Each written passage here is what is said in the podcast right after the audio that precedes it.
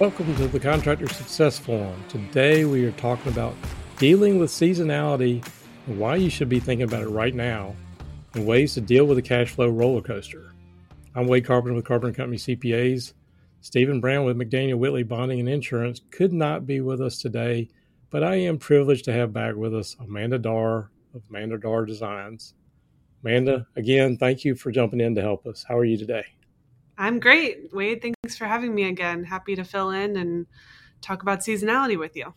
Well, I know that we talked about this on the podcast before, and I was actually looking back at that episode. I think it was episode 20, and it actually came out on the same day that we're recording this, um, but it was two years ago. Really? Okay. yeah. But I think it's such an important topic, especially in construction. So I'm glad we're revisiting it. And I'm sure maybe we'll have a little bit of a different spin, maybe some new stories to talk about. So, yeah, I'm excited to dive in. I guess maybe we just start with talking about what is seasonality. Yeah, I think here in the summer, for a lot of contractors, this is their heaviest time. And that's mm-hmm. probably some of the last things on their minds is dealing with seasonality. But I think we're going to talk about it's probably the right time you need to start thinking about it. There's obviously the cash flow issues, and there's other things that you need to consider in the off seasons, those kind of peak times, dealing with the unpredictability of cash. Construction goes in cycles, and some of them you can predict and some you can't. And we're going to talk about that a little bit. But with proper planning, it doesn't have to wreck your cash flow. That's my thoughts for today. Okay. Yeah, that makes sense. I'm sure anyone in construction knows that seasonality is an issue, but it can probably feel during the summer that it's not as big of an issue and then in the off seasons it probably feels like it's going to never end. So, what are some ways that contractors can identify if seasonality is affecting their business? Well, obviously most people, you know, you're in your industry, you probably recognize most of them already. It's kind of obvious when your uh, heaviest revenue times come in and other times when it's not coming in a lot of it in construction, if you do trades that work outside, obviously the weather can be a huge factor in that, and that's the most common one. But I put together a list of things because I started thinking about what really affects seasonality. And Jeff Foxworthy said, Here's your sign. You might be a redneck, and here's a sign you might have some seasonality issues. So, if that's okay, let me just kind of run down that. Obviously, the seasonality and this time of year, most people don't think about it's summer, but probably in the Midwest, lower Midwest, it's very hot right now. And a lot of people can't be doing things like getting on top of a roof. It's just too hot to do it. Obviously, other times in the winter, there's things you can't do outside. If you're in construction like concrete or asphalt, there's times that it's too cold to put down pavement. And so those are the classic things. But obviously, looking at the revenue. And that's usually what I'm thinking about the revenue and the cash flow coming in. We have these boom t- times, and I've kind of, when in working with some contractors with profit first, I've set up some guidelines that usually, like if one quarter is showing, say, more than 40% of your revenue, that's usually your boom time. Mm-hmm. Or if one quarter drops below 15%, that's probably your bust time. And again, some people never really even consider that. Just some other things, looking at expense patterns. Do you have more costs in certain period of time during the year or one or the other? I think about different client payment behaviors. And if your clients are, say, schools, and schools are out for the summer. I mean, I have a general contractor that does $150 million dealing with schools, and they kill themselves in the summer months to get these schools built when the kids are not there. And that's around the client and when they're down and that kind of stuff. But I think about it from other standpoints. I think about like when do your clients have money?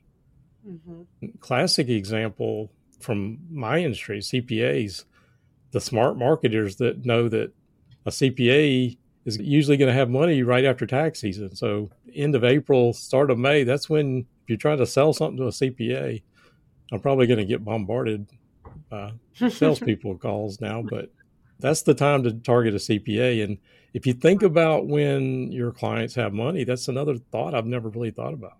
Yeah, that's a really interesting one. And I bet that's something that a lot of people haven't considered because You can look at your own books and and really study those, which I think is important, but yeah, thinking about the patterns of your clients, the people that you're working with, that's a really good strategy. So, I love that. Are there any more? Oh yeah, I got a few of these. If you think about, you know, how often you're quoting, how many calls you're getting to do quotes or sales inquiries, if you have to staff up or get build up your inventory for certain periods of time because people are needing certain things, you may have to think about that. And it may have to happen actually before your peak times. So that's another thing. From another standpoint, there may be peak times that have nothing to do with the weather or your clients, it may have to do with finding the labor. And that's another one I as I started thinking about this is are there times that you have to really struggle to either find extra bodies or just can't find people? And I'm going to get into this one in a little bit. Me talk about some of the, the naturals, economic seasons, those kind of things. But there's, I think a lot of contractors have told me they have to cut off during the first week of hunting season.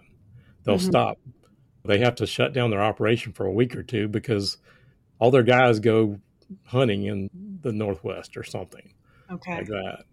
Just also thinking about do you have to hit your line of credit different times of year? That can uh, be another sign. Do you have idle equipment or idle manpower that's not being used? Those kind of things also say this is this is one of those bust times. Obviously, we have all kind of other things. that could be around holidays. The classic in retail is Christmas, but I did once have an electrical lighting contractor that had a specialization around Christmas, and he did Christmas lights. And he did a lot of that, and he geared up for that. Some other things, obviously, some of this is going to revolve around the economy and those kind of things, and there's going to be ups and downs, and there's going to be unpredictable weather. I mean, you know, you could have unseasonably warm weather or some things with weather like a tornado in the middle tornado alley or a hurricane in Florida. That's when some of these restoration companies or roofing companies make a killing. If you also hear that maybe your clients are holding off on starting projects for one reason or another, maybe they don't have the cash flow or something, that may be another sign. So I guess my point is a lot of times there are things that we may not even think about that are affecting your ups and downs in your cash. Yeah, that's so interesting because I think even I know when I think of seasonality, I, I do just think of the seasons for the most part. Obviously, when it's really extreme cold or hot, but there's so many other factors that could be unique to your specific business, what industries you work with, where you are in the world. So it's super important to track all of that. I would think for multiple reasons, but so having that awareness that you can plan ahead because for a lot of those things that's something you you need to plan ahead for to increase your labor or whatever it is. So I think that's all really good stuff to think about. So I guess once you do that, once you take a look at your ebbs and flows and where those might be coming from, what's the next step once you have that information? How do you actually prepare for that seasonality? Yeah, I think there's a, obviously we have the cash flow issues and we have other issues that happen in the peak times, and it's mainly preparing for the bust time somewhat, uh, especially on the cash flow strategies. But you know, it's just kind of like a bear hibernating. There's a time to feast and fatten up, and there's time to take a nap and and save your energy for the next go round. So that makes sense. Can we maybe talk about the cash flow strategies next, or what yeah. do you think? I think that's a great idea. We we love cash flow on the Contractor Success Forum, so let's dive yeah. into that. Well, obviously, this is one major reason I want contractors to be thinking about it right now. If this is your peak season, it may be nice to go buy that truck and enjoy yourself for a little bit. But if the winter months might be really tough on you, then really you should be preparing for that and you should put some money aside. And that's where this profit first mentality that has kind of been ingrained in me over the last few years I've been working with Profit First is you got to prepare for it. Create a drip account or seasonality account, whatever you want to call it. Take a certain percentage of your revenue and stick it aside. And it may actually, especially if you're in the middle of your peak season or maybe you're deep in debt and all that stuff, but sometimes these low points in our life, that's when we get in these get deep in debt. So That's where I say start dripping something in there now, and you may not cover it all this year, you may not cover it all next year. But the idea is let's look ahead and start preparing for it. And it will get easier every year. Some other things, obviously, you could try to find alternative revenue streams if you can. The classic example is like the landscaping contractor in the north that does snowplow removal in the winter, those kind of things. But not all industries are really suited to that. So that's why another point is let's do some accurate forecasting and looking at what our overhead is and when it drops and what we've got to cover.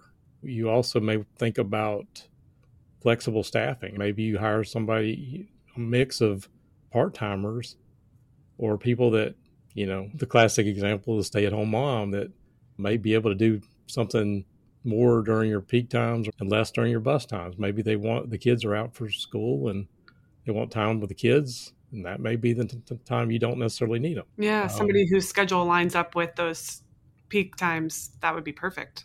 That makes right. a lot of sense. We talked about alternative revenue streams. You could obviously diversify the services you do. Mm-hmm.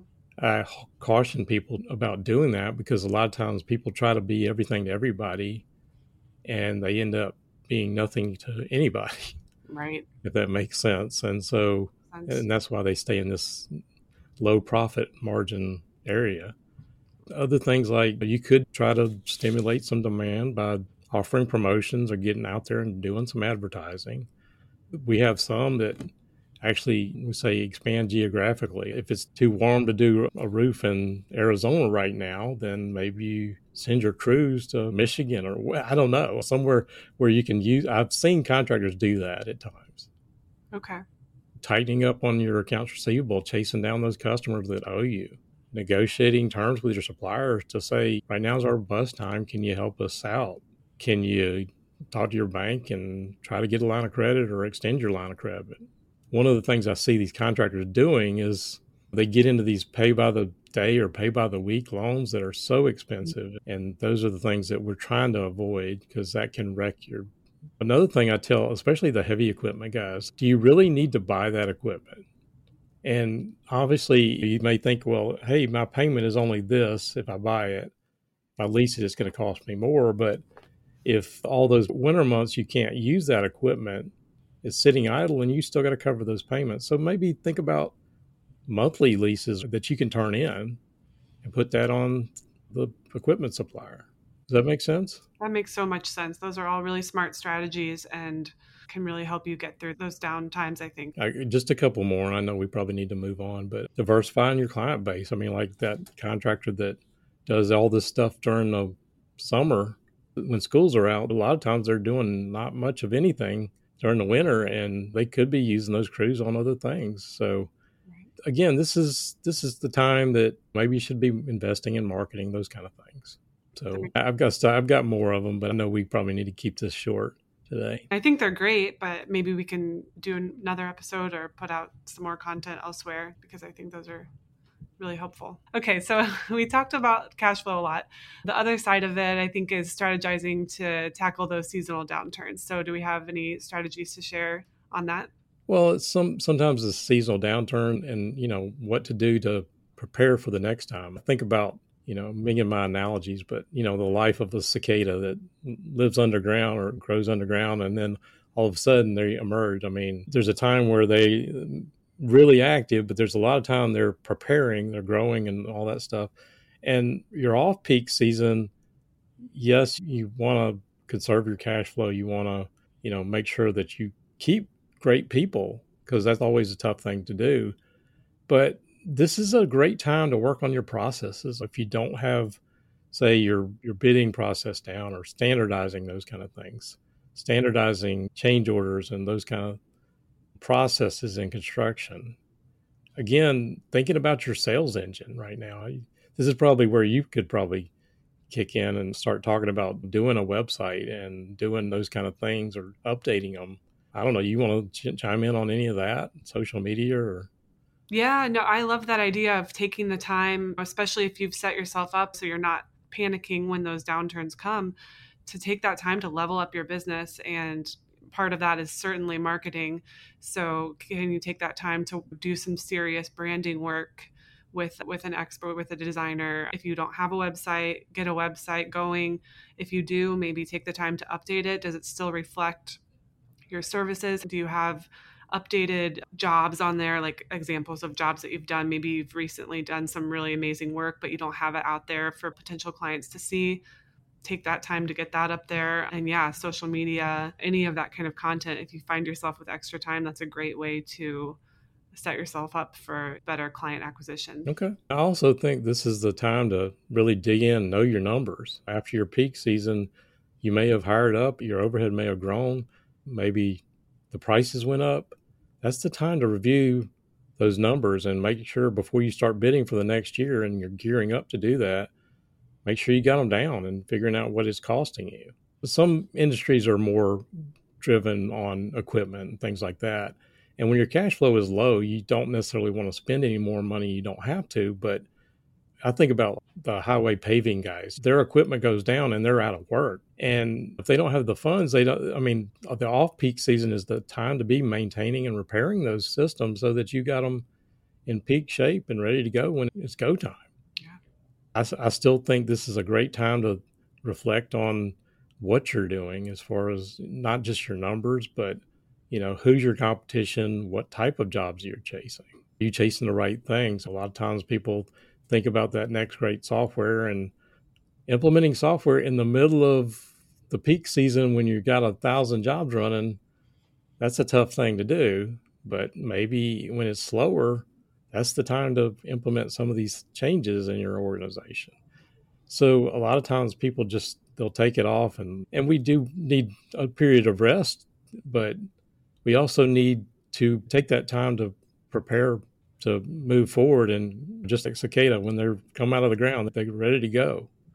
So that's probably a horrible analogy but no i love that analogy. It's I, I, think it's it got me pumped up. It's like such a good visual of taking that time to really go underground and taking that opportunity to really look at your business and make some major improvements and then come back ready for the next peak season to be better than ever i think that's amazing yeah, like I said, there's all kind of things we could also talk about here. That you know, if you need to re- um, remodel your shop or whatever, or organize things better so that they flow better, there's all kind of things we could talk about here.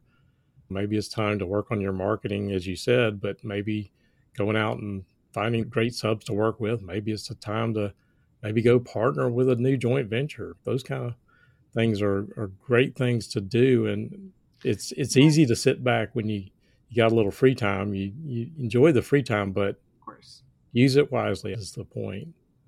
Yeah, I think that's such good advice. And if you need ideas for how you can do that, we have podcast episodes on almost all of those topics that you just mentioned, Wade. So you can go through our library and, and get some ideas for that, how to use that off time effectively if you need that. Yeah.